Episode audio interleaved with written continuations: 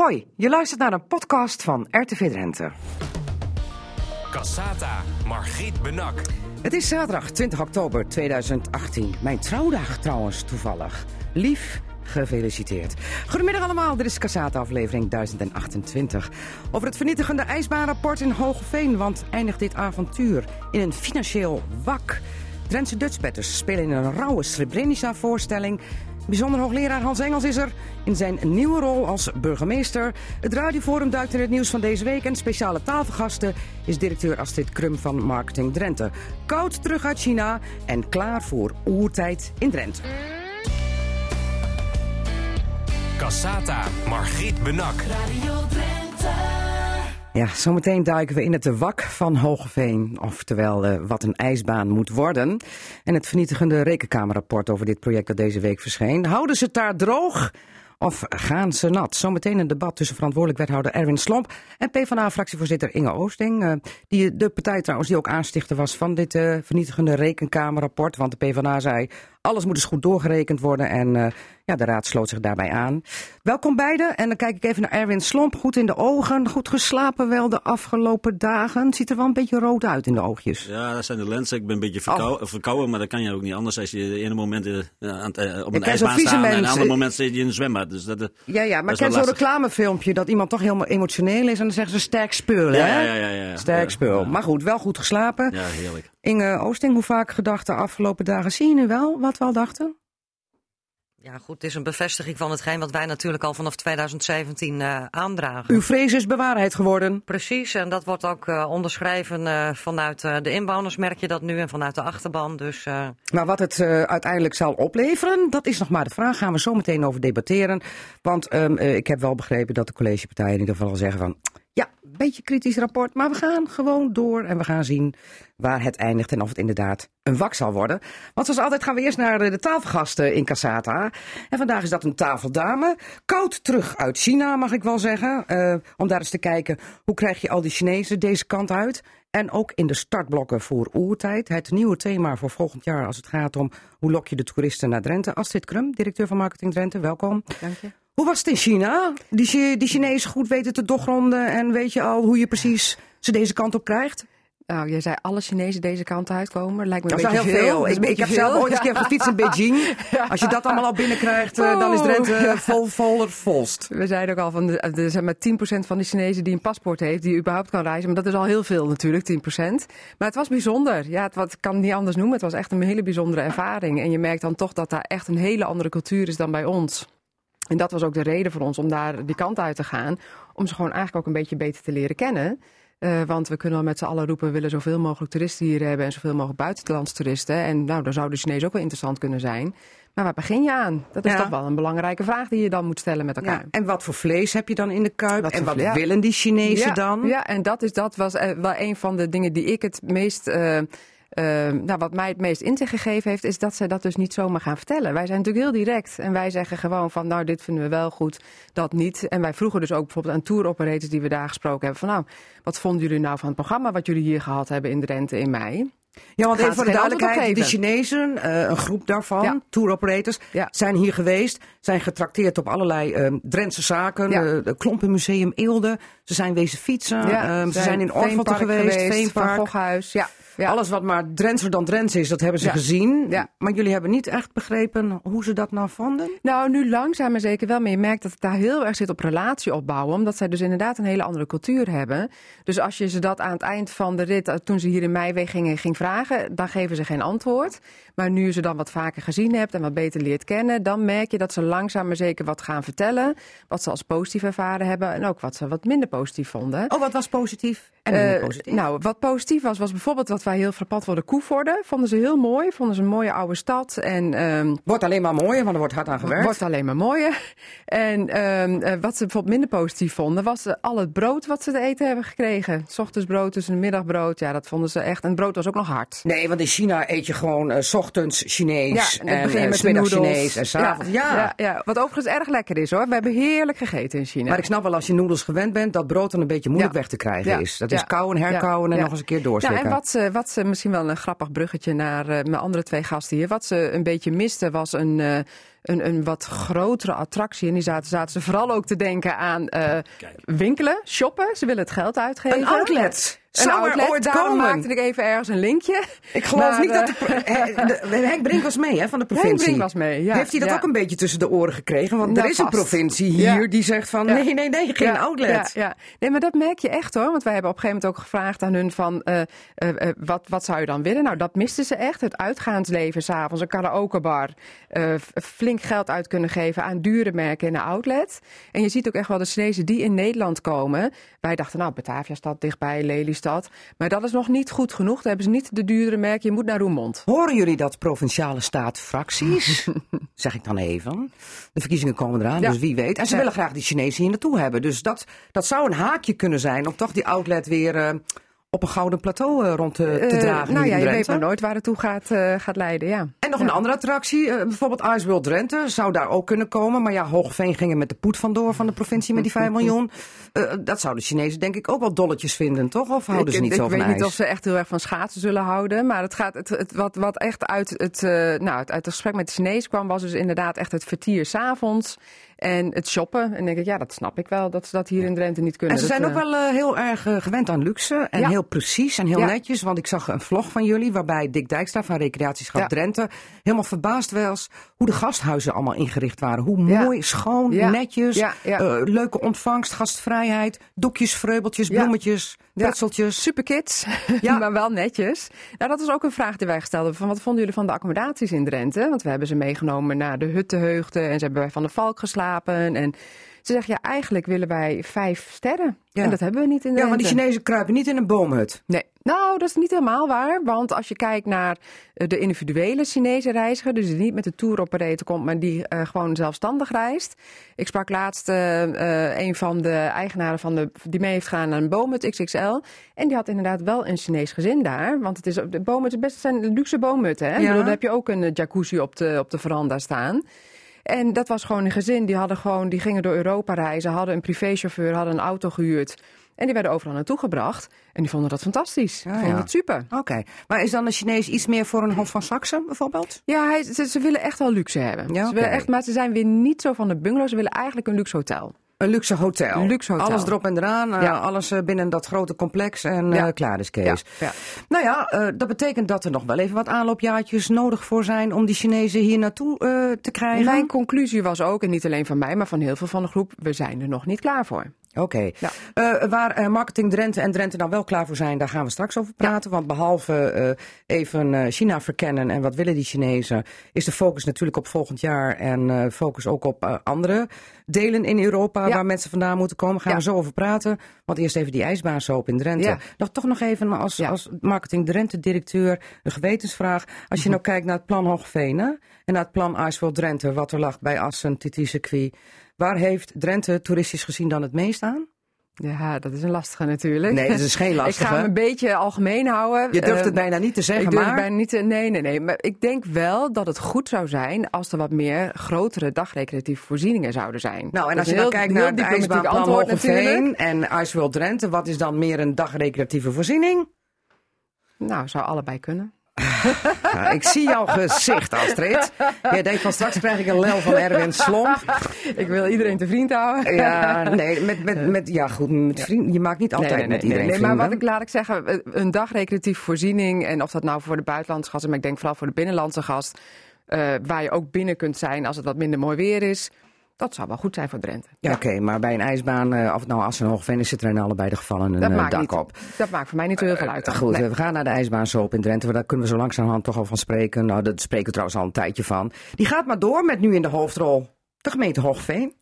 Want eh, rijden ze daar nou straks financieel een wak in? Nou, als we het rekenkamerrapport moeten geloven dat deze week is gepresenteerd, dan zeker wel. Maar, zegt het college van BNW, het is onvolledig, ongenuanceerd en onbegrijpelijk. Maar dan zegt de rekenkamer op zijn beurt weer, zo'n reactie, meneer Erwin Slomp, wethouder, is ongefundeerd, ongepast en onverstandig. Met welke O komt u nu? Welke O ik nu kom? Nou ja, de, de- Ophouden? ja ophouden met, eh, met dat eh wel eens en niet eens. En gewoon Oh, met z'n allen aan de slag eh, om, om dat mooie plan eh, te realiseren. Niet ophouden met. Niet ophouden met, met de ijsbaan. Zeer, zeer, zeer zeker niet. Eh, het is een fantastisch plan. Het is eh, ook onderbouwd. Eh, de, Nou, daar, daar, daar ja, daar zijn, dat- twijfels over. Ja, ja, maar dat vinden wij wel. Oké, we En, zo eh, over te eh, spreken, want ik ga eerst even naar ja. buurvrouw, eh, Inge Oosting, Partij van de Arbeid, fractievoorzitter. En die heeft ook een O, namelijk onbehoorlijk bestuur. Klopt. Ja, want Als we kijken, eh, eh, kijk, het gaat hier om twee dingen. Hè. Het gaat op dit moment, het debat ligt nu voor in de gemeenteraad van Hogeveen over het rapport van de ja, Rekenkamercommissie. duidelijk, 1 november wordt erover gesproken. Precies, dat is iets anders. Ben je wel of niet voor of tegen die ijsbaan? Want even voor alle duidelijkheid, eh, de PvdA was van meet af aan tegen de ijsbaan. Die wilde liever een zwembad. U, u wilt niet helemaal geen ijsbaan, maar het moet wel degelijk financieel onderbouwd zijn. Nou, exact. We hebben Juist. van begin af aan aangegeven, eh, niet met een gemeentelijke investering, want een ijsbaan kost altijd geld. Nou goed, het rapport ligt er nu. Eh, Ja. Het gaat over de periode eh, begin 2017 tot en met eh, medio 2018.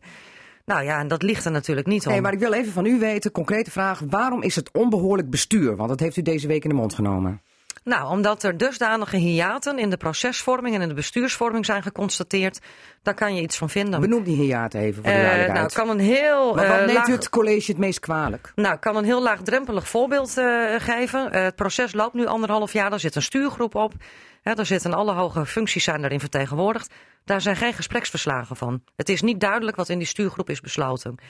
Eh, nou, daar, de- daar val ik nog niet van ondersteboven. nou, daar val te ik wel van ondersteboven als het om een project gaat van meer dan 30 miljoen.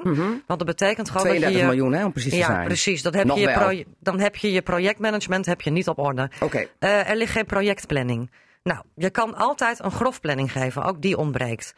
Ehm, nou, dan hebben we het nog niet eens over de BAM-deal en het obligatiefonds. Daar zitten ook een aantal hiaten en Ja, een in. obligatiefonds waar eh 5 miljoen in moet om het financieel ehm, ehm, onderbouwd te hebben. Nou, hele inmiddels plan. 6 miljoen. Oh, inmiddels 6 miljoen alweer, ja. En, Ja. en een BAM-constructie, eh, daar... Nou, Erwin Slomp vraagt zich gelijk af 6 miljoen. Waarom 6 miljoen?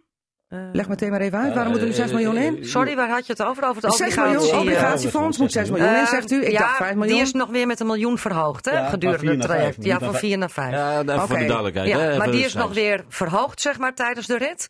Nou ja, goed, daar staat geen En voor op. duidelijkheid van 4 naar 5 miljoen. We hebben het nu niet over 6 miljoen, hè? Nee. Oké, ehm, die is tijdens de rit nog weer verhoogd. Ja. Er staat nog geen euro op de- papier. Er staat dus niets vast. We hebben geen intentieovereenkomsten. Juridisch is nog niet uitgezocht welke variant haalbaar is. Hè, Een heel eenvoudig voorbeeld. Het term obligatiefonds en obligatielening wordt door elkaar gehaald.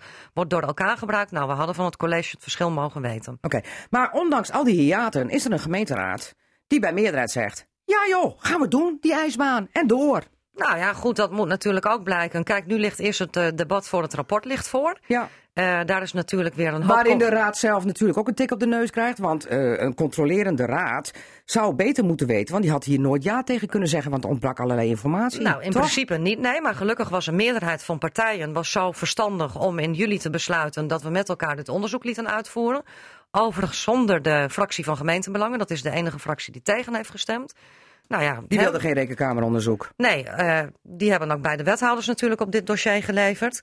Eh, dat onderzoek is er gekomen. En ehm, wat natuurlijk een belangrijk punt is, die rekenkamer is een instrument van de raad. Ja, dat klopt. En die, die raad controleert. Maar als die raad zelf niet genoeg controleert, dan is er nog een rekenkamer. Maar vaak is een rekenkamer pas in beeld op het moment als een project al mislukt is. Hè? Nu is het wel heel opmerkelijk dat dit project, eh, de ijsbaan, nu, eh, nou ja, tijdens de rit al beoordeeld wordt. Nou ja, dat is heel goed, want dat Ja. kan Hogeveen eh wellicht behoeden voor grote financiële rampen. ja, u zegt wellicht, want eh, je kunt eh, uit de reacties van de collegepartijen al horen dat er wat hem betreft niet zoveel aan de hand is. Vreest u met grote vrees dat de trein gewoon doordendert? Nou ja, kijk, als de coalitiepartijen de rijen gaan sluiten, zeg maar, om de boel in de benen te houden. Doen ze toch al? Ja, dat weet ik niet. Dat we, kijk, we gaan nog een debat voeren. Hè. Dan komen natuurlijk ook een aantal punten aan de orde. Mhm.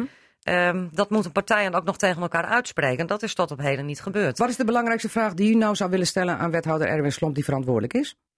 Nou ja, wat ik eh, erg bijzonder vind, dat is dat... eh, Een vraag, en- hè? Niet een stelling, een vraag. Eh, nou, waarom het college, en niet alleen bij monden van de wethouder, maar ook bij monden van de burgemeester, eh, zo explosief heeft gereageerd op de uitkomst van dit rapport. En of hij met mij van mening is dat hij hiermee de rekenkamer als instrument van de raad, eh, om het zo te schofferen dat je daarmee de, de raad feitelijk minacht. En zo explosief, daarmee bedoelt u dan eh, de reactie van ongefundeerd, onge nee, dat zeg ik verkeerd, ongenuanceerd, onvolledig en onbegrijpelijk. Hoe lang heeft u daar trouwens op moeten studeren deze week om eh, uit alle collegemonden dat zinnetje te krijgen? Over dat rekenkamerrapport? lang, Want we, waren- we waren allemaal eh, ja, je mag best wel zeggen, allemaal wel boos eh, over het, met het gevoel over dat rekenkamer. eh, Ja, dat was wel duidelijk, want anders komt er niet zo'n reactie. Maar waarom reageert u op die manier? Dat is de vraag Nou, van Oosting. wij, wij vonden onze integriteit door dat onderzoek wat er lag, vonden we aangetast. En op het moment, je mag alles van, van ons vinden dat we iets verkeerd doen of slecht doen, maar onze integriteit, dan kom je aan, aan, aan de kenwaarde en dat doet pijn. Mm. U voelde zich en- persoonlijk afgerekend door het nou, nee, rekenkamerrapport? niet afgerekend, persoonlijk aangevallen. Onze Ja? integriteit werd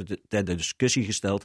En eh, dat, eh, dat doet in ieder geval bij mij, doet dat pijn. En eh, ik zeg ook bij de burgemeester Ja, doet dat pijn. ja. En daar vandaar die, die, die nogal harde bewoording naar het onderzoek. Ja, maar... En daarnaast vonden we, het onderzoek is onge- ongenuanceerd. Als je ziet wie er geïnterviewd zijn, de Antea-groep, een be- niet onbelangrijke speler, wie ook de financiële cijfers heeft eh, dat is doorgerekend. de bouwer, hè?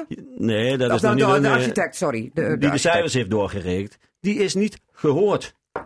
Projectleider van het Bentix Park, ook geen onbelangrijke eh, man, in dit geval een man, Hmm. is niet gehoord. Maar het college... Ja, maar dan, dan gaan we het bij. eh, hier hebben we het over externe partijen, zeg maar. En Ja, zo maar- ingewikkeld hoeven we het maar- feitelijk niet nee. te maken. Want als we gewoon naar de basis van dergelijke bestuurlijke processen kijken. eh, waar zulke mega-investeringen mee gemoeid zijn. Dan gaat het erom of je als gemeente je projectmanagement op orde hebt. En dat is waar het rapport dat- over gaat. Maar goed, eh, eh, het de rapport zegt ook van het, eh, de informatie is onvolledig. Maar het college van BNW en de gemeente is gewoon om informatie gevraagd. Als het dan onvolledig is, dan kunt u zich dat zelf aanrekenen. Nee, omdat maar- die informatie dan kennelijk niet verstrekt is of niet voorradig was. Nee, maar twa- 12 juli hebben we, heeft de Raad een besluit genomen. Ik heb hier besluit bij me zitten. Er zitten alle risico's wie de waarde zijn benoemd. Heeft de Raad met 23 zetels ja tegen gezegd. Zes tegen. We waren 29 zetels. Ja. Daar ligt het go-moment wat de Raad heeft gezegd. Ga aan de slag. Maak een ijsbaan. Maak een zwembad. Ja, want De, Iedereen de dat risico's zijn misschien wel benoemd. Nee, niet maar de Nou, gevolgen... U zegt misschien. Dat, dat is niet waar. Ik heb ze hier voor me. Ik wil ze u Nee, maar dat kan ik wel uitleggen waarom Maar ik dat zeg is- dat misschien. zijn- Want niet alle risico's zijn meegenomen. Welke niet? Nou, ik noem maar een voorbeeld van de bouwkostenstijging. Eh, daar wordt van gezegd van ja, dat weten we niet. Nou, dat kun je wel maar daar degelijk is, weten. daar is wel voor gewaarschuwd. Daar Nou, zit een, daar- daar zit ik een wil even op standaard jaarlijkse... Erwin Slomp. Er zijn twee dingen nog meer buiten het voorstel wat er lag. Waar de risico's in zijn, zijn er door mij twee toezeggingen gedaan. We blijven binnen de kaders die u als raad hebt gesteld. Van totaal 31 miljoen. En let wel even op, dat is niet 31 miljoen wat uit de gemeente komt, zoals ze allemaal geframed wordt. Dat is het totale plaatje. Ja, want wat, even voor de- duidelijkheid, wat komt uit de gemeente? laat me even uitspreken. Nee, even het van de gemeente. Dat is een, een kleine 20 of net 20 miljoen. Ja. En, en daarbij wil ik even zeggen dat daar bijna 80% van dat bedrag voor het zwembad, wat de PvdA graag wil en wij ook, bedoeld is. Dus tweede even, even voor de, ja, duidelijkheid. de, de- waar ging het Even alweer? voor de, twee punten wilde u aangeven. Maar ik wou even weten van, u, u zegt van het wordt geframed alsof de gemeente voor bijna 31 miljoen... Dat is eh, niet zo. Dat is niet zo, dat heeft u nou even duidelijk gemaakt. Even de kosten van de gemeente. Tweede punt wou u nu maken. Oh ja, de toezegging. De, de toezegging die wij hebben gedaan. En dat weet u ook heel goed, mevrouw Oosting. De toezegging is, we blijven binnen dat totale kader. Dus we gaan dadelijk aanbesteden. En ja, wij weten dat de bouwkosten zijn, eh, verho- of, eh, groter zijn geworden. En ja, we weten dat de ma- materiaalkosten groter zijn geworden. Dat weten we. Maar we gaan dadelijk aanbesteden. En als het aanbesteedplaatje hoger wordt dan 31 miljoen, komen we bij u terug als raad. Ja. Er zit er nog een, nog een toezegging, en dat is de laatste. Die volgende toezegging is die 5 miljoen subsidie. Ja, werd er Van de provincie. Van de provincie. Krijgen we die niet, komen we bij u toe. Ik las vandaag van u, in, in, in, van uw site. Nee, nee, nee, u heeft gezegd, als die 5 miljoen niet komt, trek ik de stekker eruit. Dat heeft u nou, gezegd. dat heb ik gezegd, maar ja, dat, dat in de klopt. opwelling? Nee, nee, nee, helemaal Oké, niet. daar staat maar, maar, laat me ja, Ja. maar laat me even eh, eh, dan uitleggen Ja? waar dat komt. Ik ga niet over het geld, dat gaat de raad. Ja. En formeel zal ik, als ik 5 miljoen tekort kom van het plan, moet ik terug naar de raad. Dat ga ik ook doen. Ik weet de financiële huishouding van de gemeente Overveen. Nou kan ik aan zekerheid grenzende waarschijnlijkheid zeggen dat de, dat de raad de stekker er dan Oké, uit oké, nee maar u heeft zelf al gezegd van als die 5 miljoen niet komt, trek ik de stekker Ja, eruit. Maar u laat het nu aan de raad. Nou, omdat ik niet over geld Oké, ga. goed. Inge Oosting, even kort. Nou, ik wil wel graag even op die punten reageren, want ik ben het totaal niet met de wethouder eens. Ehm, inderdaad, er zijn, heb een eh, aantal, er zijn een aantal risico's zijn gedefinieerd. Die zijn niet voldoende onderzocht. Daar is de raad ook niet voldoende in meegenomen wat daar de ins en outs van zijn. En het meest erge nog, als het om een project van meer dan 30 miljoen gaat, dan moet je ook de gevolgen en de mogelijke financiële consequenties van die risico's in kaart brengen. Oké. En dat is niet gebeurd. Daarom Goed, duidelijk. Ik wil verder in het verhaal. Want, wat blijkt nou ineens als een duveltje uit een doosje? De gemeente is op bezoek geweest bij een bedrijf. En dat bedrijf heeft gezegd, joh, die 5 miljoen, obligatiefonds, lening, wat is het nu eigenlijk? Lening. Lening, die willen wij wel aftikken. Dat, dat- Nee, dat heeft de burgemeester gezegd. Nee, niet, niet in die context en niet in de bewoording hoe je het zegt. De burgemeester heeft gezegd, eh afgelopen 14 dagen heeft hij een ondernemer gesproken. Er kwam het woord ijsbaan zwembad te plaatsen. Bedrijfsbezoek geweest, hè? Ja, ja, we spreken elke week bedrijven Ja. Eh, als college. En daar heeft hij, een- ja dat is een krant, maar ik weet wat de burgemeester gezegd heeft. Nee, dan, dan gaan we verder. Ja, en daar, heeft hij, eh, daar kwam de ijsbaan zwembad eh, te sprake. Ja. En daar heeft die ondernemer gezegd, ik denk er sterk over na om dat hele bedrag in dat potje Oké, welk bedrijf was dat? Dat ga ik niet zeggen. Waarom niet? Nou ja, dat, dat, Oké, maar dan lees ik hier dat verantwoordelijk wethouder Erwin Slomp zegt, en dat citeer Ja. ik even de Dag van het Noorden, die ging nog een stap verder, dat bent u hè? Ja. We hebben nu voor 5,1 miljoen aan obligatieleningen. Ik denk dat er wel miljarden in kunnen. Ja, dat kan wel. Ik denk dat ja, het dat ook kan wel, maar die, is, is nu die 5,1 miljoen er nee, of niet? Nee, dat, dat heb ik niet gezegd. De, de- wat we Oh, moeten hebben. oké. Ja, want dat- ja, wat we moeten hebben is 5,1 aan obligatielening. En wat ik heb gezegd, en volgens mij hoef je daar helemaal niet zo slim voor te zijn. Mensen krijgen, en banken, institutionele beleggers, die moeten geld meebrengen als ze naar de dingen gaan. Er worden miljarden in staatsleningen gestopt. En maar een- dit, dit geeft dan wel weer de context aan. Hè? In, in vervolg zeg maar over hoe het plan nu voor ligt. Nee. Eh, er is misschien wel een bedrijf wat er 5 miljoen in kan stoppen. Eh er kan wel miljarden in. Nee, het is niet concreet. vreemd- we, vreemd- gaan, we vreemd- gaan verder vreemd zeg maar, op hetzelfde allemaal- pad waar we op verder zijn gegaan. Nee, dat is niet En waar. wacht even, want ik wou graag Ja. even daar een korte Even kort. toelichting op geven. Je zag het ook afgelopen donderdagavond in de raad. Ehm, ik gaf net al aan hè, dat op deze wijze waarop het college gereageerd heeft, dan minacht je de raad. Maar er werd ook met stomen kokend water verder gegaan met een presentatie van het plan. Eventjes pas op de plaats maken, Oké. tot 1 november was op zijn plaats Goed, geweest. en we, en we gaan door. Mag ik Ehm, even, eh, even eh, reageren op die obligatielening? Dat hebben we op 12 juli gezegd dat we dat verder moeten Oké, onderzoeken. hoeveel geld zit er al in die obligatie? Die zit nog niks in. Maar die Nee, obligatielening, die, voordat het plan klaar is, is ook, dan zit Goed. die obligatielening vol. Anders gaat het niet door. Oké, Maar dan we gaan spreekt eh, u- even terug naar mij, want ik wil toch even de leiding houden. Ehm, nu is het zo dat de provincie heeft gezegd van, we, we zeggen nog niks. Er ligt ook nog geen officieel verzoek hè, van jullie bij de provincie. Klopt. Maar jullie zijn wel op een drafje in de vertrouwelijke bijeenkomst naar de Staten gerend al. Toen al duidelijk werd dat GS eigenlijk niet van plan waren om de deadline te verschuiven van 1 januari 2020. Ehm, in hoeverre heeft u de... Pro Hoezo, dat klopt niet? Nee, we zijn hier op een, op een draf eh, naar de provincie. We zijn naar de provincie gegaan om het De feit dat... Provinciale Staten. Ja, wij hebben een beschikking van de, van de provincie Ja. gekregen, destijds van de 5 miljoen. En daar is daar het plan veranderd, of eh, we aan de voorwaarden niet kunnen voldoen. Ja. Hoe dat mee te delen. Nou, dat dan hebben we gaat u gedaan. toch op een drafje naar de politieke partijen om daar is steun te krijgen dan, voor eh, dan, uitstel. dan, dan, dan u. Dat zo Andere zegt. bewoording, maar u gaat niet op een drafje, u gaat rustig naar Provinciale Staten om daar aan te geven dat de planning niet lukt. En Staten, en dat, u dat ons is een voorwaarde, dat, is, uitstel dat is een geven? voorwaarde van, van de Staten, was dat. Ja. Het staat in de beschikking dat we dat Oké. moesten doen op het moment dat voorwaarden werden eh, zeg maar Oké. En ehm, eh, heeft u al een beetje aangevoeld hoe het politieke veld erover denkt? Ik heb begrepen dat er toch wel partijen wel positief zijn.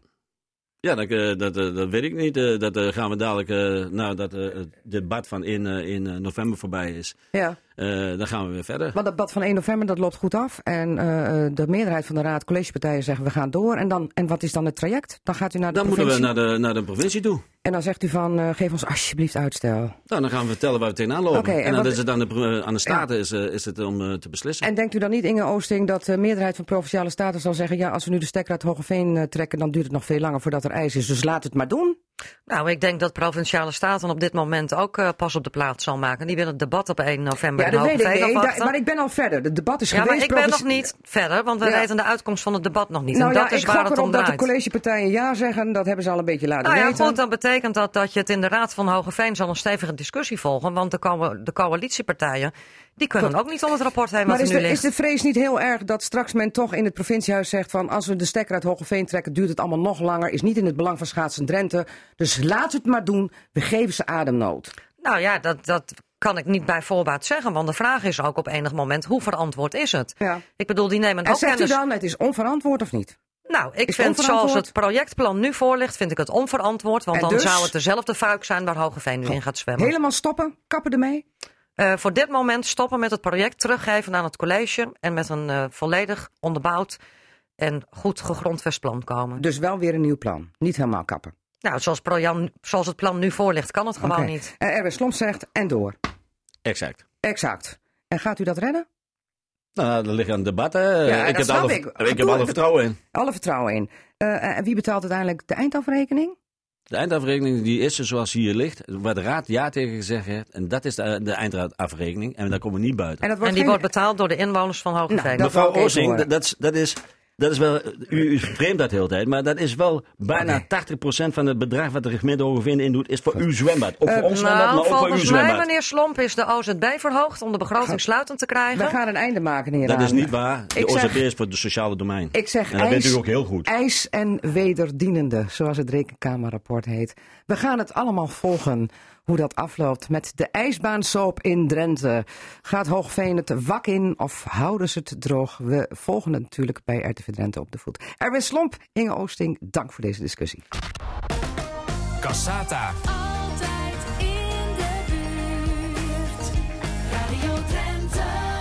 Zometeen praten we over eh, de rauwe theatervoorstelling eh, over Sprenica, Dark Numbers, met in de hoofdrol ook eh, de Drentse Dutchpetters. Een paar Drentse Dutchpetters. Eén daarvan is Wim Dijkema, die zit hier. Welkom alvast. En hij was D66-senator. Hij blijft het ook nog even, heb ik begrepen. En bijzonder hoogleraar gemeenterecht en docent staatsrecht. Maar sinds deze maand draagt hij de ambtsketen als burgemeester van Loppersum. Hans Engels, gefeliciteerd nog trouwens, even zo persoonlijk. Dankjewel. Voelt goed? Ja, Ja, op, op de 67e nog een carrière-switch. juist dan. Juist dan. Dan voelt het extra goed. Goed, eh, daar gaan we zo over praten. eh, over eh, hoe Hans Engels nou ineens eh, burgemeester is geworden in Loppersum. Maar eerst even naar onze speciale tafelgasten. Dat is eh, Astrid Krum van Marketing Drenthe. Want eh, die is verantwoordelijk voor het vermarkten van Drenthe als oerprovincie. Want ehm, ze gaat niet alleen denken, eh, nadenken over hoe die Chinezen nu naar Drenthe gehaald kunnen worden. Maar ze moeten ook aan de slag met eh, de toeristen van eh, alle andere kanten. Namelijk, hoe haal je die naar Drenthe? En dan is het thema volgend jaar oertijd. Ja, Leg uit. ja. Ja, we hebben natuurlijk al als centrale positionering Oerprovincie van Drenthe, hè, wat je net al eh, zei. En elk jaar pakken we een eh, verhaallijn waar we wat extra aandacht aan besteden. Dit jaar is dat werelds erfgoed. Natuurlijk in Ja. het kader van eh, de koloniën die helaas En de status die nog, niet kwam. niet, nog niet de status hebben gekregen. Ik hoop dat eh, werelderfgoed. ja, ik hoop dat dat volgend jaar alsnog gaat Is het dan toch niet een beetje een mislukking? Want dan doe je die status, hè? Werelds erfgoed. En dan komt die status niet. Ja, maar we, En hebben, maar we gadverdamme. hebben nog steeds werelds erfgoed hier. Ja. Ook al is het, ge- het zit er niet een officiële status aan. Dus dat, eh, en dat is ook wel heel grappig om even te noemen. We hebben daar natuurlijk dit jaar heel veel aandacht aan besteed aan de Nou, koloniën. Ja, dat was Eh, vanwege die status dat natuurlijk. was vanwege die status. Maar goed, dat gaat misschien ook wel weer helpen straks voor, eh, voor de hele nominatie. En je ziet wel dat je daarmee gewoon een ander icoon wat we in Drenthe hebben, eh, door zo'n thema te gebruiken, heel goed eh, naar voren kunt brengen. Dus de- wat dat betreft vinden wij het al geslaagd. En benoem even die icoon. Nou, de, de kolonie van Ja, ja, ja, in dit het geval. Veenhuis in dit geval, Ja, ja. ja, ja, ja, dat is natuurlijk wel een ontzettend mooi verhaal Ja. wat we hier hebben. En we hebben ook eh, veel persreizen georganiseerd dit jaar eh, naar onder andere eh Frederiksoord en Veenhuizen. En dan zie je dat het verhaal nog heel erg onbekend is en dat, eh, dat de pers dat super interessant vindt. En Ja. ja, ja nou, dat is een ander verhaal van Drenthe. wat Dus blijf het vooral vertellen, Dus zodat het tussen de vertellen. oren komt. Ja, ja, voor volgend jaar hebben we inderdaad, eh, gaan we wat meer eh, de nadruk leggen op het, eh, op het eh, oerverhaal.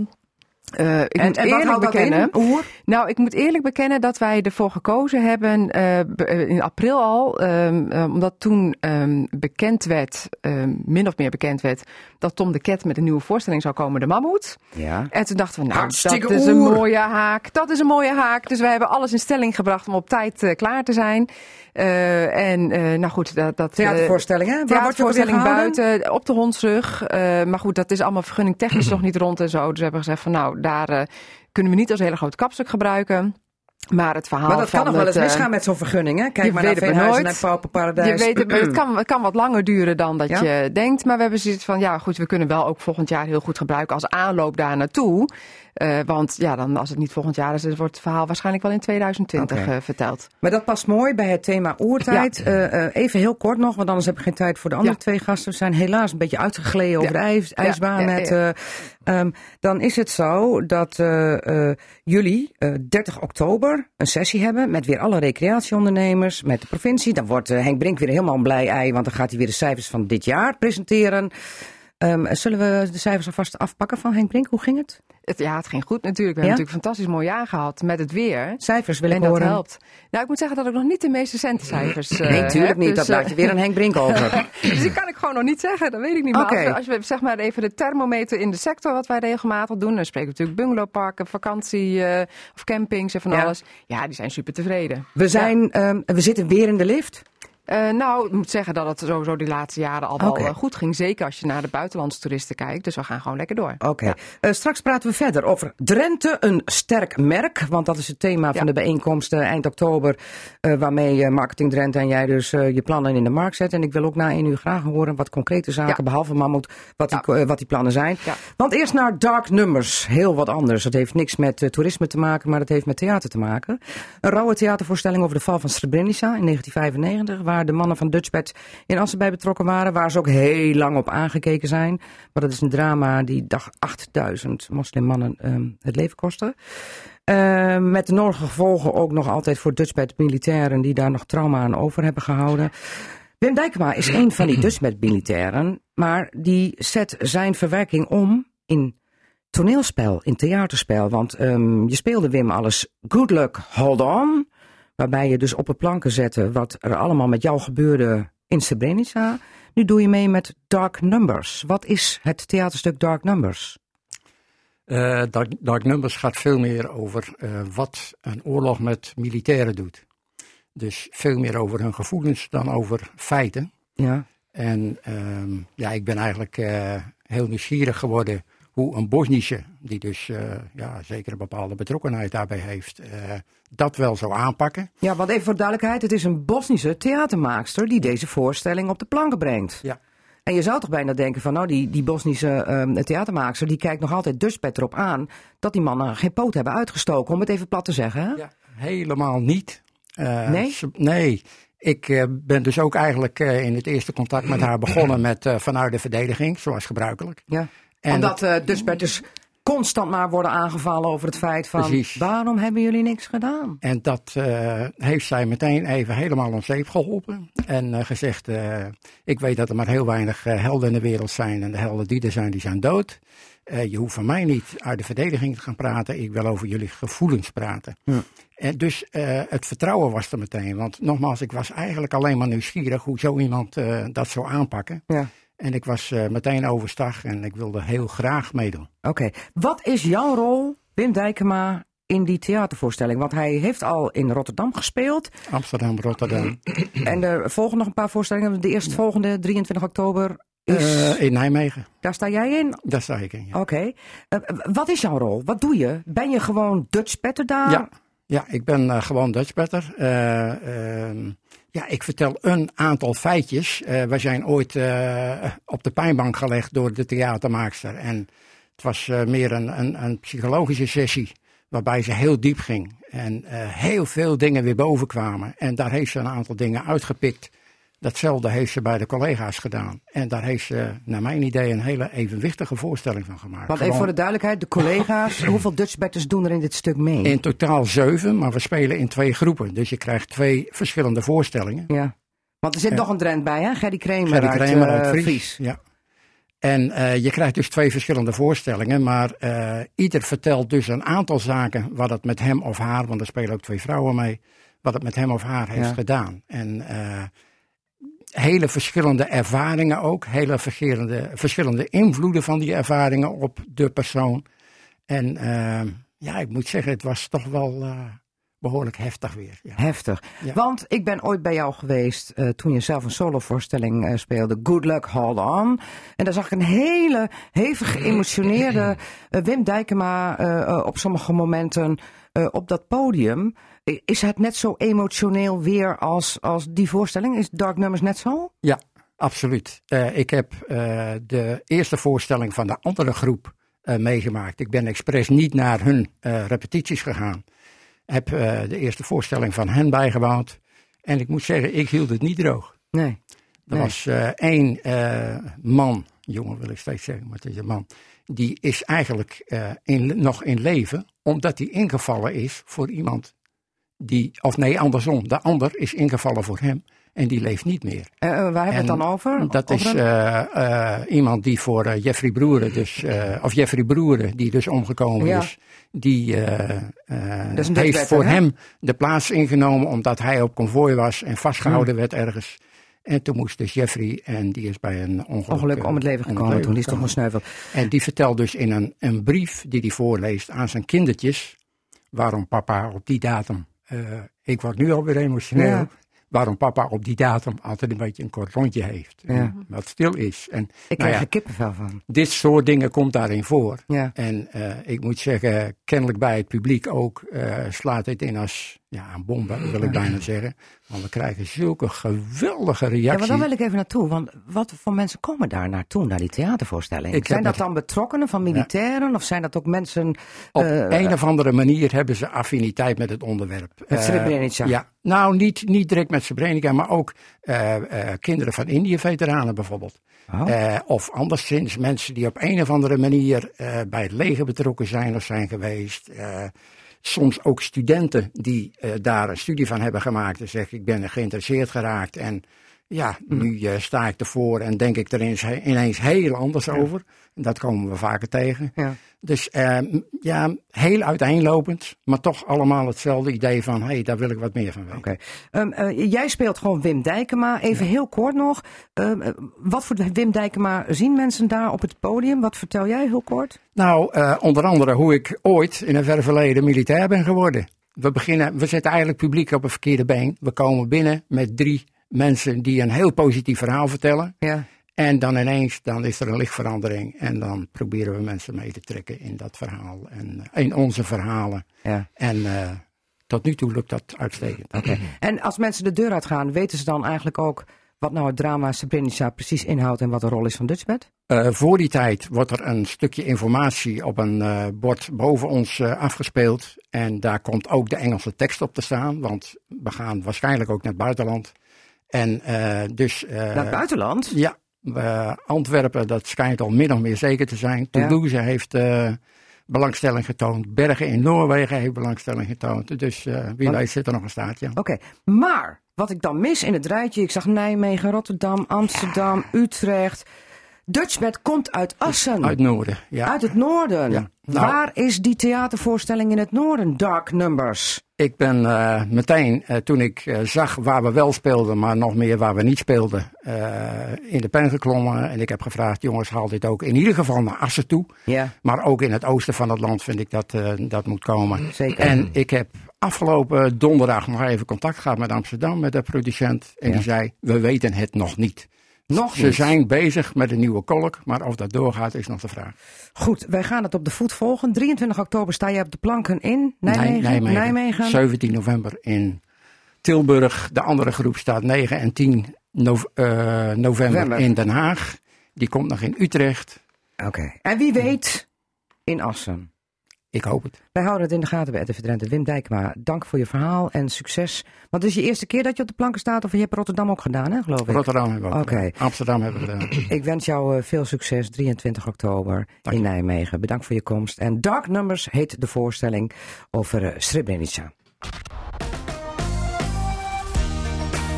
Cassata. Cassata. Margriet Benak. Radio Drenthe. Ja, Hans Engels zit hier. Nu niet eens een keer als eh, de professor die het eh, wel eens even weet en zal vertellen. Als er weer een bestuurlijke crisis was, Hans Engels. Bij de gemeente of bij de provincie. Maar zelf als burgemeester van Loppersum. Sinds Ja. 1 oktober. Hoe voelt het? Goed. Ja? Ja.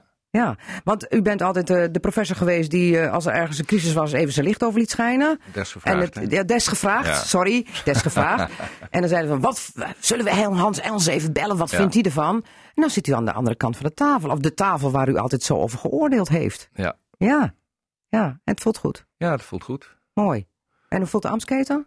Nou, die heb ik nog maar één keertje omgehaald. Die is vrij zwaar. Vrij zwaar. Ja. ja. ja. Dus, dus Loppersum doet er goed aan. Oh nee, die wordt toch opge, opgeheven hè, als gemeente. Dus die Ja. Die verdwijnt.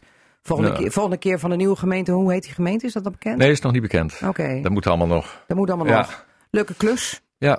Want eh, met welke gemeente vrijt Loppersum een beetje daar in Groningen? Nou, voluit hoor, vrij. Die zit eh, Oh. met uh, Appingedam en Delfzijl. Oh, oh Ja. de, de, eh, Anne Wietse Hiemstra. Ja. Komt er dan tegen? En Gerard Beukema. En Gerard Beukma. Ja. Maar Anne Wietse Hiemstra kennen we dan omdat hij uit Hogeveen eh, komt. eh, CDA-wethouder eh, was daar. Hè? Ja.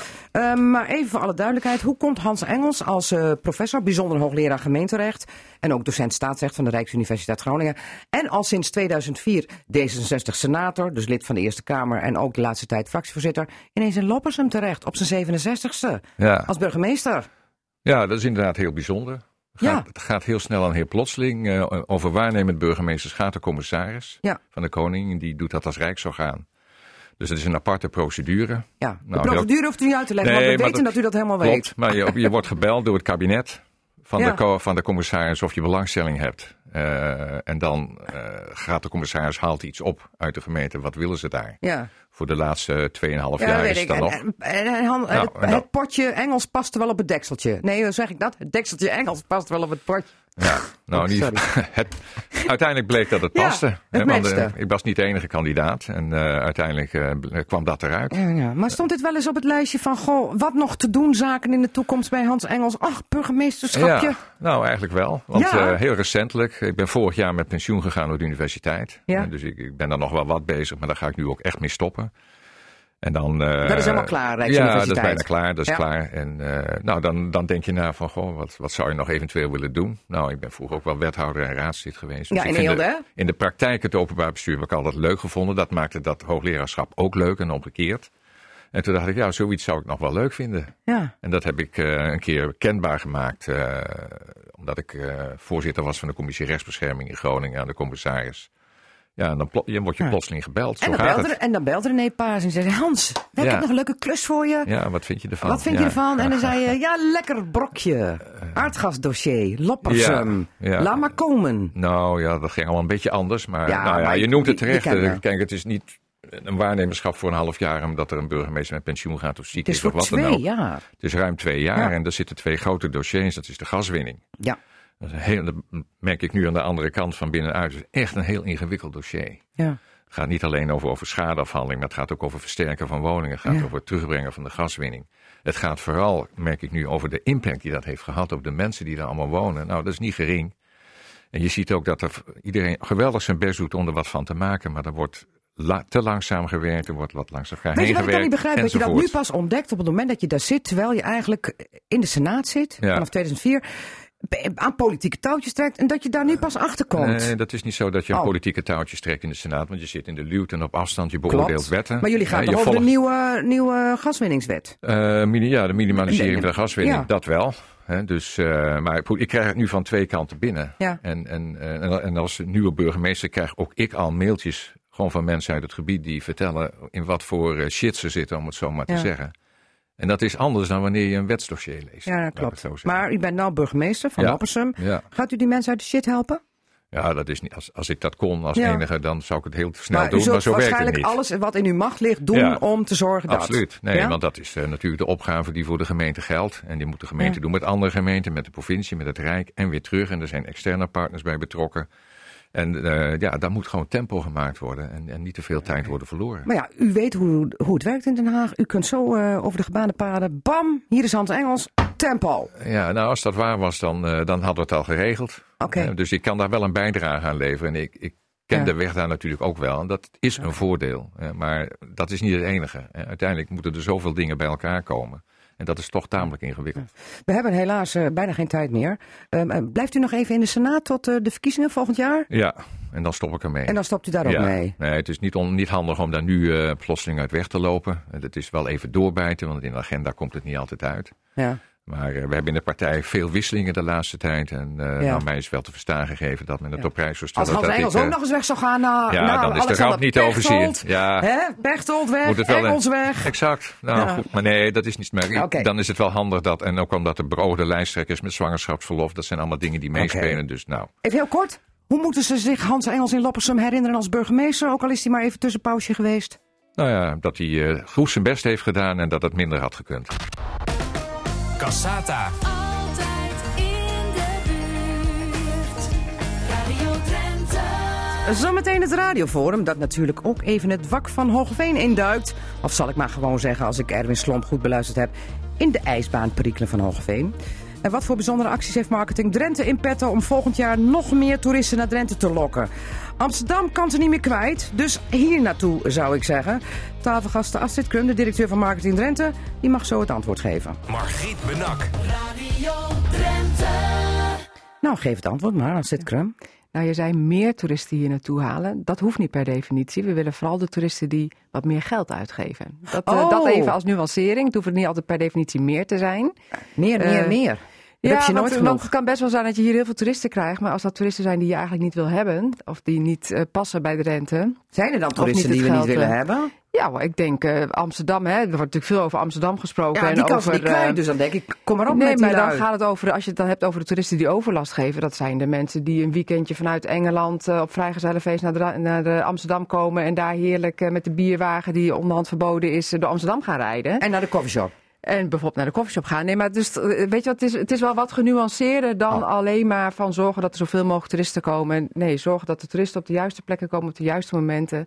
Die eh, geld uitgeven. Met eh, flink geld in de portemonnee. Ja, ja, dat willen we uiteindelijk wel. We hebben wel een economisch doel om hier de economie te stimuleren. Ja. Goed, en als Astrid Krum dat, dat op die manier zegt... Wat wordt de strategie Ja. om juist die toerist, niet per se meer, maar Ja. wel met veel geld... Ja, nou, die hebben we vorig jaar halen? al wel ingezet door te zeggen van we willen ons veel meer op die buitenlandse markt eh, gaan richten. Want daar zit de groei, die zit niet meer op de binnenlandse markt, die is heel erg verzadigd. De Vlamingen en de De Duitsers. Vlamingen en de Duitsers, dat zijn dan toch de belangrijkste. en, nog niet eh, de Chinezen. Die liggen nog op in de dit week. moment nog niet de Chinezen, maar wat ik in het vorige uur ook al vertelde, daar zijn we wel natuurlijk aan het Ja. kijken. Je moet wel altijd je ogen open houden en kijken waar eventueel kansen voor de toekomst liggen. Mhm.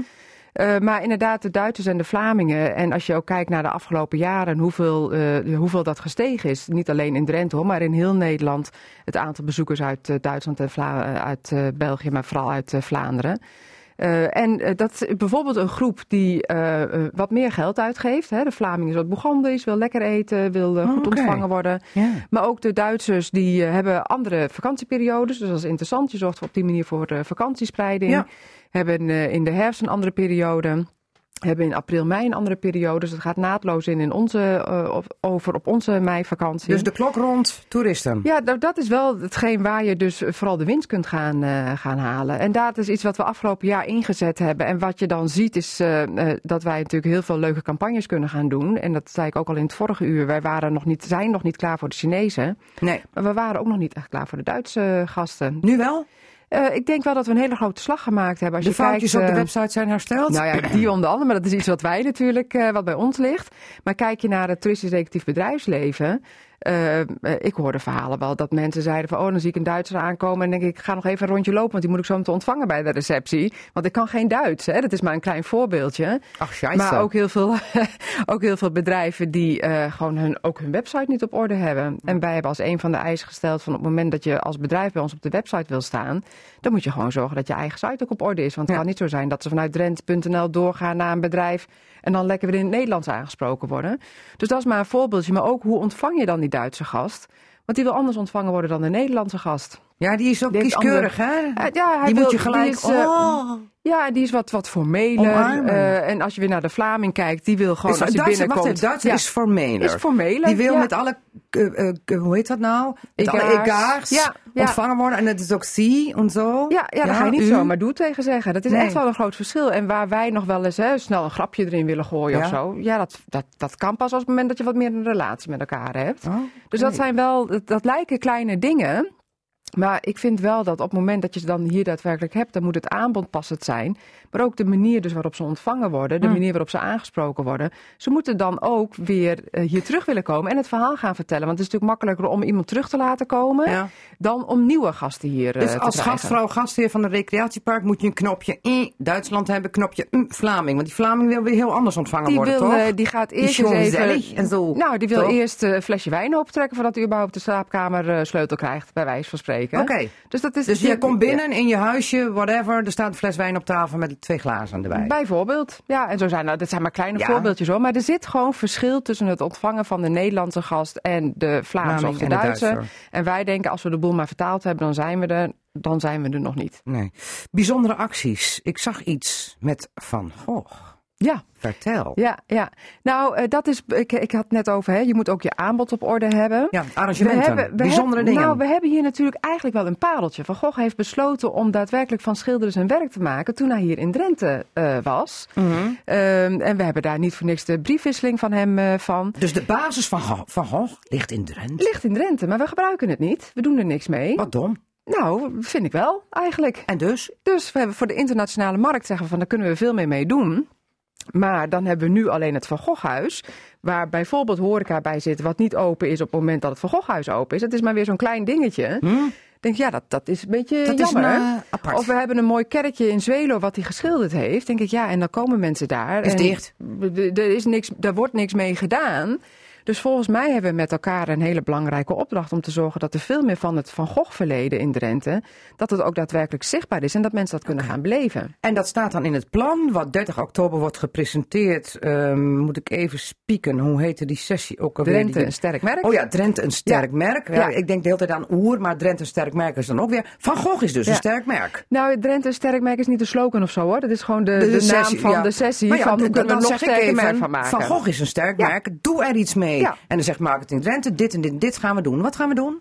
Nou, we gaan eh, nog, nog niet heel erg in de etalage zetten, omdat we vooral met partijen zoals bijvoorbeeld het Drents Museum of het Veenpark, maar ook van Gogh Europe willen gaan kijken van hoe kunnen we dat product van Gogh zichtbaarder maken. Je hebt tegenwoordig augmented reality, waar je hele, op een hele mooie manier, op een hele simpele manier via je de telefoon het verhaal tot leven kunt laten brengen. Nou, En- dat zijn maar voorbeelden. En we hebben natuurlijk de Van Gogh schilderijen en de turfboot Ja. en het Drents. Museum niet Ja. te vergeten.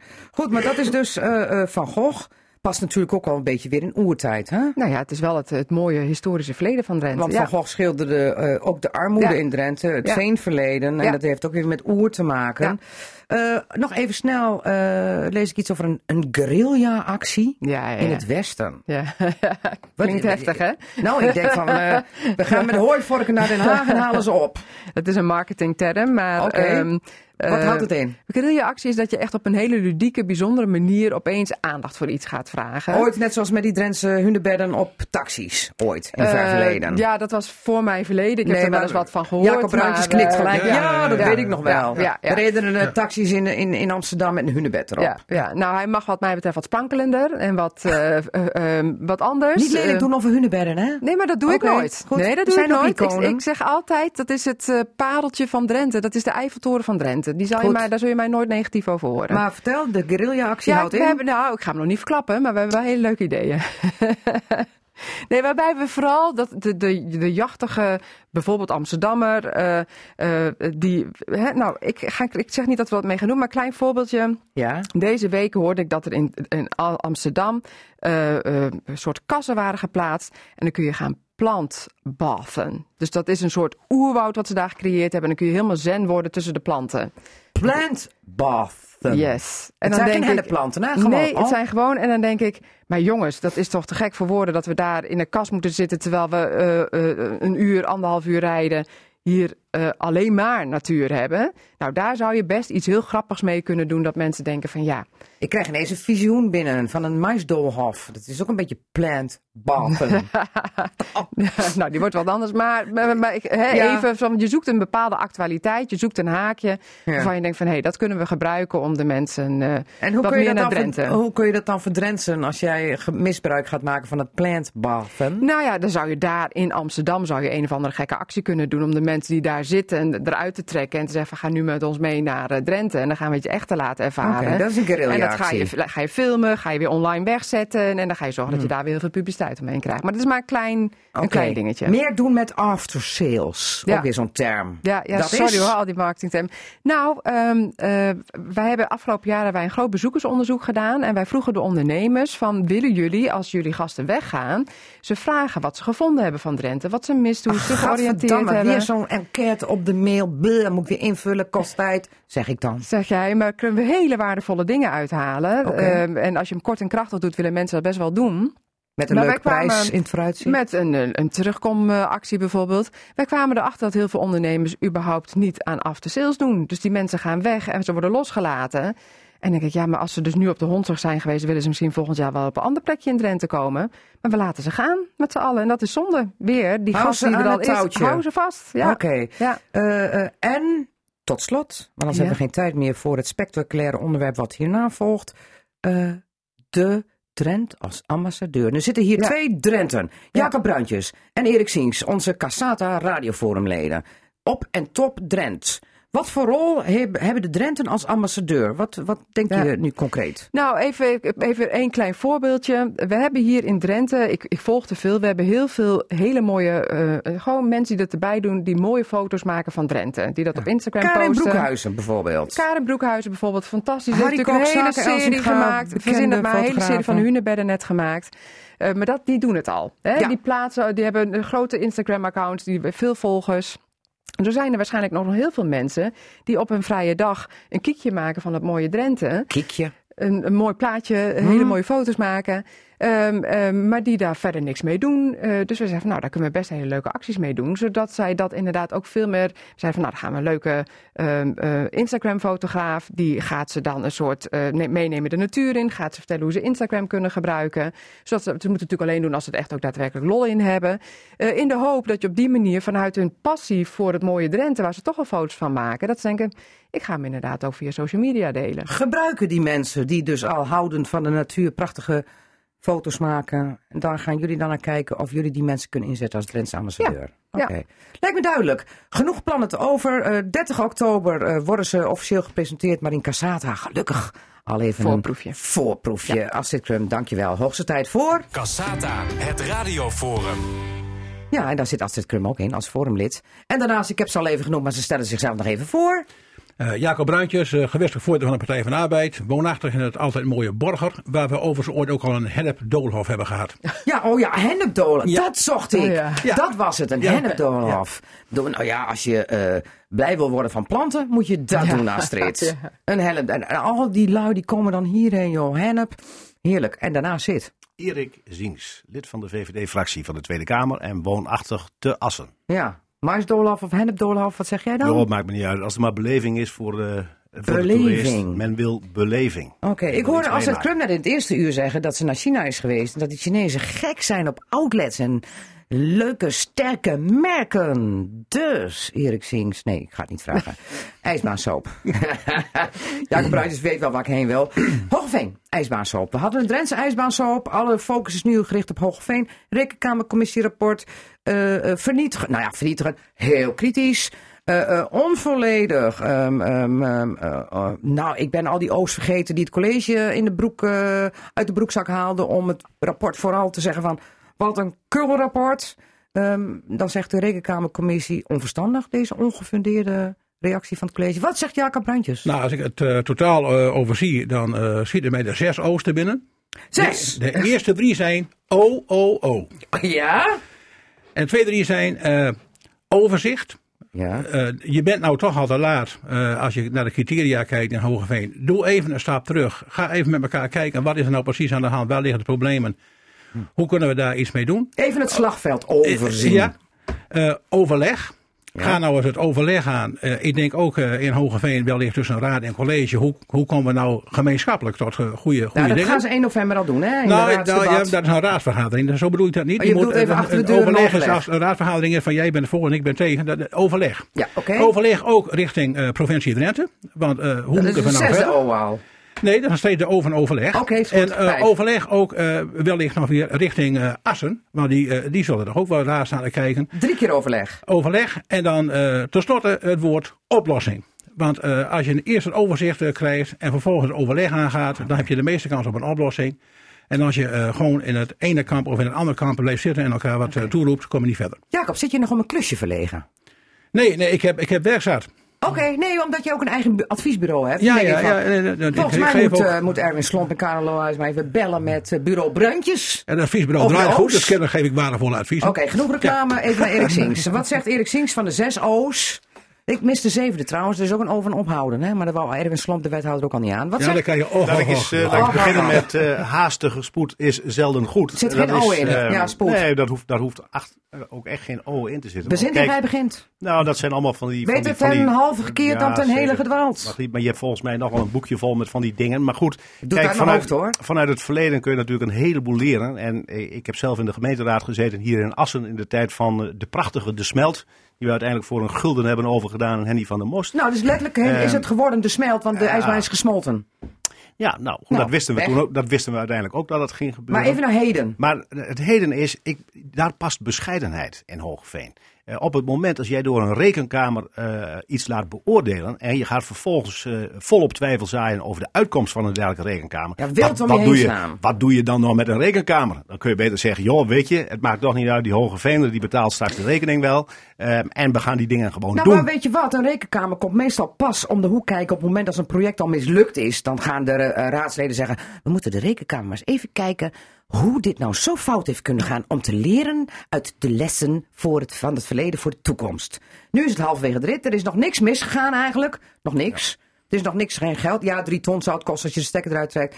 Maar eigenlijk is het toch voor een hulpmiddel voor het college om juist op de momenten dat ze fout hebben gehandeld, om dat terecht te zetten. Het is, een, het is een fantastisch hulpmiddel. We gebruiken dat ook vaak in de Tweede Kamer als het gaat Mhm. om projecten die je misschien wilt gaan aangaan. En we kijken daar ook wel naar cijfers, naar begrotingen en dergelijke. Alleen, we nemen adviezen van de Rekenkamer altijd wel serieus. Ik, eh, Jij ik vindt zou het onverstandig dat het college dat nu Eh, ster- op deze manier sterker, wegzet? sterker, sterker nog, ze hadden, ze hadden wat dat betreft bescheidenheid moeten betrachten en zeggen: joh, we laten, laten we nou eens een keer goed kijken van wat de uitkomsten zijn van die rekenkamer. Wat kunnen we ermee doen? Wat kunnen we ervan leren? Want straks is het uiteindelijk de Hogere Vener die de rekening gaat betalen. Een beetje een nederige opstelling had het college misschien wel gesierd. Waarmee je, want met vliegen, eh, nee, met strop vang je meer vliegen dan met azijn, En dan, is het, en dan is een beetje is nog een understatement. Ik denk dat ze heel nederig zich hadden moeten opstellen richting eh, de uitkomsten van dit. Ja en rapport. amen. Dat doet altijd goed in Ik Hoogveen. wou zeggen, in die omgeving past dat wel.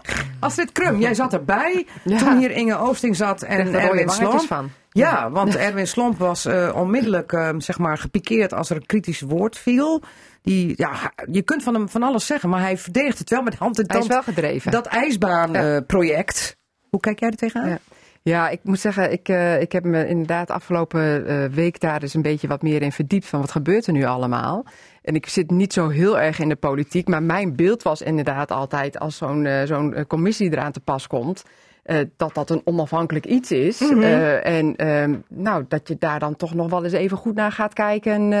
van wat staat, wordt daar nou precies gezegd? Ja. En ehm, dus wat de heren hierna zeggen van even pas op de plaats en even daar rustig naar kijken. Met de kennis die ik heb, en het is niet zo heel veel, lijkt mij dat wel een heel verstandig advies, ja. Ja, en bovendien zegt ook een lid van de Rekenkamercommissie eh, vandaag in Dagblad van het Noorden van, nou, het is eh, behoorlijk ongefundeerd wat het college nu allemaal roept. En het is ook onverstandig. En eh, ook weer de drie O's. Ah, iedereen schiet weer in de emotie. Ja. En, en ik denk dat je daar. emotie is goed, hè, maar uiteindelijk moet je met je verstand besluiten nemen. En Goed. daar schiet je niks mee op. Als Even je heel dit zo kort, ik heb een glazen bol. Ik heb al gezegd van hoe loopt het af? Nou, eh, schaatsen Drenthe heeft helemaal geen baat bij dit geouwe hoer. Provinciale staten zullen misschien wel zeggen als Hoogveen toch alles weer met de mantel der liefde heeft bedekt daar met de collegepartijen vooral. Van we gaan door. Dan moeten ze nog naar de provincie, want hè, de deadline wordt niet gehaald. Uitstel om die 5 miljoen bij de provincie op te halen. Nou, dan zullen misschien heel veel politieke partijen zeggen van goh, is het nou in het belang van schaatsen Drenthe om nu toch de stekker uit die 5 miljoen te halen? Wat is de uitkomst? Erik Sings. Ja, Hogeveen eh, be- begeeft zich op gladde ijs. Dus ik denk dat het eh, uiteindelijk niet doorgaat daar. Niet door. Wat zeg jij, Jacob? Ik, eh, ik hoop nog steeds op een, een mooi plan dat tot uitvoering komt. Eh, maar, eh, Maar je zegt of een mooi plan in een Hoge- mooi, een mooi plan dat tot uitvoering komt, ja. Een mooi plan. Ja, en dan zegt Astrid Krum, dan Ice World Drenthe bij het TT-circuit, want dan is alles compleet. Als dan toch erop een en niet doorgaat. Als die outlet er toch op komt. Hè Astrid? Ja toch? Voor, voor de toerist is het interessant, zeg ik dan altijd. ja, voor de toerist is het interessanter Ja. wat er dan in Assen gebeurt dan in Hogeveen. Ja, dat wilde ik me- die uitspraak probeerde je me net ook te Ja, ontlokken. dat is... maar Oké. Ja. En dan zeg jij... ik zeg in zijn algemeen, voor de toerist is het interessant als er hier gewoon wat dagrecreatieve Ja, oké, voorzieningen komen. Astrid, mooi, dankjewel. en we gaan door. Ehm, de roker wordt een paar... Wie rookt hier aan tafel? Nou, ik, ik, Jij? ik heb, ik heb, ik heb Ja, ik. eh, eh, Nu niet? eh, tot, tot 30 jaar geleden heel veel gerookt. Ja. En sindsdien rook ik ongeveer 10 sigaartjes per jaar. Tien sigaretjes per jaar. En Erik? ik, eh, ik Dus- rook zo nu en dan een sigaar. En eh, dat bevalt me uitstekend. Ja, Oké, mij ook, mij ook goed. trouwens. hoor. Maar nou tovert ehm, ehm, het ministerie een sigaar uit eigen doos. Namelijk, het moet afgelopen zijn met dat gerook. Rookhokken weg. Bedrijven moeten er iets aan doen. In het openbaar roken wordt een drama. En dan lees ik ook in de krant beteugelen of betuttelen. Voor we het weten staat er iemand bij je achter de deur. En die kijkt, wat ligt er op je bord? Is dat een kroket met patat? Ophouden ermee. Ongezond. Nou is dit Erik, volgens, hoe kijk jij er vol- tegenaan? volgens mij is dit een eh, voorproefje van eh, hetgeen wat nog uit de preventietafels moet komen. dus ik heb de het afgelopen maanden... preventieakkoord. Ja, maar dat preventieakkoord is er nog niet. Dus, kunnen we alles nog bijsturen? Dat, eh, ik wil niet zeggen dat je veel kunt bijsturen, maar ik weet wel dat het rookdossier natuurlijk een heel lastig dossier is. Ik Ja. heb dat zelf twee jaar in de Kamer behandeld. Ehm, ik heb nu de indruk dat we bezig zijn op een weg te gaan dat we totaal doorslaan in een aantal zaken. De roker wordt een paria en... eh, Daar eh, komt het in feite wel op neer. ja. Het is natuurlijk een heel raar gebeuren dat iets wat wettelijk gewoon, eh, gewoon toegestaan is, dus je kunt, je kunt roken, eh, dat je vervolgens inderdaad vanaf de andere kant, van de club die het echt wil beteugelen. En ik begrijp het wel, want roken is gewoon niet gezond. Daar zijn we Nee, het over eens. Maar het, is nog steeds, maar het is nog steeds wel een ding wat je gewoon kunt gaan kopen. Dat je dan een enorme hoeveelheid aan maatregelen eh, gaat eh, invoeren. En dat je dan veronderstelt dat daardoor het roken enorm gaat afnemen. Nou, dat is inmiddels in andere landen al lang bewezen dat dat niet gaat lukken. Dus je moet je gaan afvragen of je inderdaad met zo'n overkill aan maatregelen het probleem van het roken eh, daadwerkelijk bestrijdt. Maar de liberalen, onze regering, Ja, gaan het gewoon tegenhouden natuurlijk. Hè. Die gaan de, liber, en, en we hebben een christen-liberale regering, maar de, dat betuttelen eh, kan eh, onmogelijk van de Maar liberalen goed, jij komen, legt de bal nu bij Erik neer, maar wat vind je zelf Nee, dan? ik, ik vind, nee, maar ik ben zelf ook van mening dat, eh, kijk, als anderen er last van hebben. Hè, toen ik zelf nog rookte, dacht ik van die mensen die zeuren over dat het stinkt en zo allemaal flauwekul.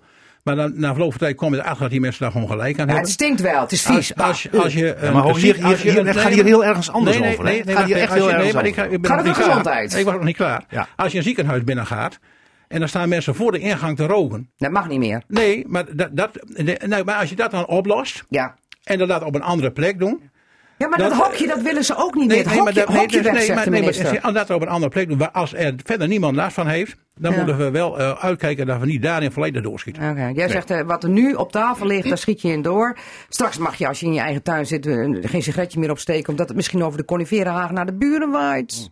Nou ja, het was, het was heel bijzonder dat net even de liberalen specifiek genoemd werden. Ja. Ik heb onder. Rutte 2 dit dossier bestierd. Ja. En ik kan je wel vertellen dat in ieder geval de woordvoerder van eh, de Sociaal-Democraten er wel zo in stond dat eigenlijk alles verboden moest worden. Dus eh, Oh. ik zou bij Ook, eigen partij ook, nog ook liberalen misschien. Ik, ik, ik zou, ik zou bij eigen partij nog een keer te raden gaan wat het standpunt dit is. krum, ik ga even naar jou toe. Eh, jij bent een gezonde vrouw, jij ook niet. Ehm, hebben we straks nou straks eh, eh, een rookpolitie en een smaakpolitie en een... En de politie kan het al niet af. Dan denk ik, eh, hoe kijk jij er tegenaan? Ja, ik mag toch hopen kort? van niet. Ja, nee, ik ben altijd meer zo van eh, iedereen moet het zelf weten als de andere maar geen last van heeft. En ik vertelde jou toen straks ook al even, ik, ik ben naar China geweest en daar gingen we op een gegeven moment de karaokebar in, waar dus gewoon gerookt werd. En toen hadden wij met een groep Nederlanders die daar waren, hadden we zoiets van, dit is wel weer even wennen. Want we kwamen buiten na twee uur en alles stonk naar rook. Ja. En dan merk je toch wel hoe snel je daaraan gewend bent. Ja, dat was vroeger. Vroeger, dat was eh, tien jaar geleden was het ook zo. Nou ja, het is nog, niet- jaar het is nog geleden, niet ik eens heel lang meer. geleden. Dus Maar eh, volgens, mij, volgens mij heeft niemand daar moeite mee. Nee. Hè? Ook ik niet. Dat, dat in restaurants niet gerookt mag worden. Nee. in Nee. ziekenhuizen Nee, niet. Kortom, Nee. het gaat op dit moment erom of het doorslaat of niet. Ja. Kijk, op een zeker En jullie moment. zeggen het slaat door. Allemaal Ja. hier. Ik, ik- nou, en dat hoor ik om Oké. me heen heel erg sterk. Kijk, natuurlijk heb je rekening met elkaar te houden. Je kunt dat vaak ook in een gesprek met elkaar zo doen. Maar als je nu al eh, een sigaartje ergens opsteekt, waar dan ook. En er wordt naar je gekeken alsof je iets, iets misdadigs aan het doen bent. Dan denk ik, dan zijn we toch de weg. Als ik een sigaartje opsteek, zorg ik ervoor dat mijn vrouw daar geen last van heeft. Oké, eh, heel wat anders. Heel. Eh, eh, dingen waar mensen wel last van eh, dreigen te krijgen, dat zijn die windmolens. Eh, vorige week heeft collega eh Marjan Koekoek hier dan ook over gesproken, in verband ook met zonneparken. Ik wil even heel kort, 200, want we hebben niet zoveel tijd meer. 250 mensen kwamen deze week op een bijeenkomst af in verband met de mega schadeclaim die ingediend gaat worden door eh, de stichting eh, Platform Storm. Eh, het heet dan anders. In verband met de waardedaling van de huizen. eh, het loopt in een half miljard of zo. Wat zeg jij, eh Astrid Krum? Kans van slagen? Ja, dat vind ik lastig hoor. Ik heb me daar niet genoeg, ik weet daar gewoon niet genoeg vanaf. Want er is iemand die zegt van mijn, mijn huis is al een ton minder waard. Ja, ja. Ik, ik weet niet wat voor onderzoek daaraan ten grondslag ligt, of dat klopt of niet. Eh, eh, je ziet natuurlijk altijd wel, hè, not in my backyard, dus Ja. het moet overal wel komen, Maar maar, het gebied niet bij wordt er toch niet interessanter op met de windmolens, denk je wel? nou ja, het, het wordt wat minder mooi natuurlijk, dat is Ja. gewoon wel zo. Dus, maar of daar dan alternatieven zijn of niet, ik moet ik heb, wil het niet over alternatief hebben, het gaat nu over de claim. Het wordt minder mooi, dus je huis wordt minder waard. Ja. Ik Moet je dat kunnen claimen? Eh, ik, ik weet niet of het zo is, Nee, maar als Ja. het wel zo is, moet je het kunnen claimen. weet ik niet. Jacob Ja, Bruintjes. Als het zo is, eh, dan is het gewoon wettelijk toegestaan om te claimen.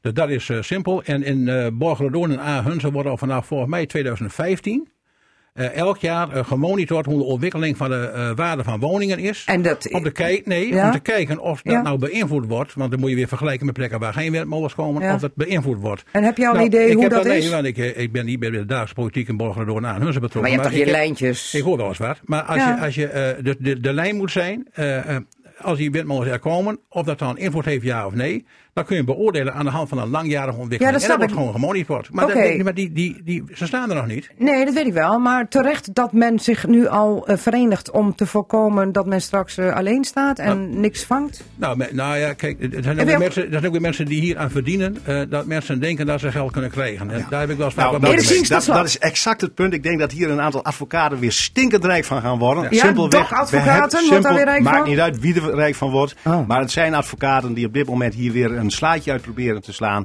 We hebben gewoon de planschadeprocedure. Zo is dat. Net wat Jacob zegt. Ja. Dat is wettelijk vastgesteld. Dus De een burger die constant... helemaal geen punt. Oké. Ze, hoeven, heel- ze hoeven helemaal niks te doen. Ze kunnen het gewoon claimen. Als die stelt zal bewijzen, als zij aan kunnen tonen dat het waar is gedaald, dan kunnen ze het ja. claimen. En ze betalen nu gewoon straks wat extra aan de advocaat. Dan heeft die in ieder geval daar ook een graantje in meegepikt. Hier- Wij gaan afwachten of die windmolens er ooit zullen komen. Wie weet, misschien gaat het wel helemaal niet door. Erik Siens, vormleden, Jacob Bruintjes en Astrid Krum, dankjewel. En laat de toeristen tot ons komen met vooral veel geld. Volgende week weer een nieuwe Casata. Tot dan! Altijd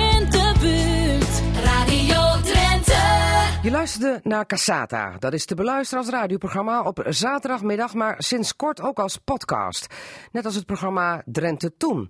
Vond je het nou interessant? Geef ons dan 5 sterren en laat je beoordeling achter. En vertel het natuurlijk ook aan vrienden, familie en collega's. Daar help je ons mee, zodat we nog meer luisteraars kunnen bereiken. Tot volgende week.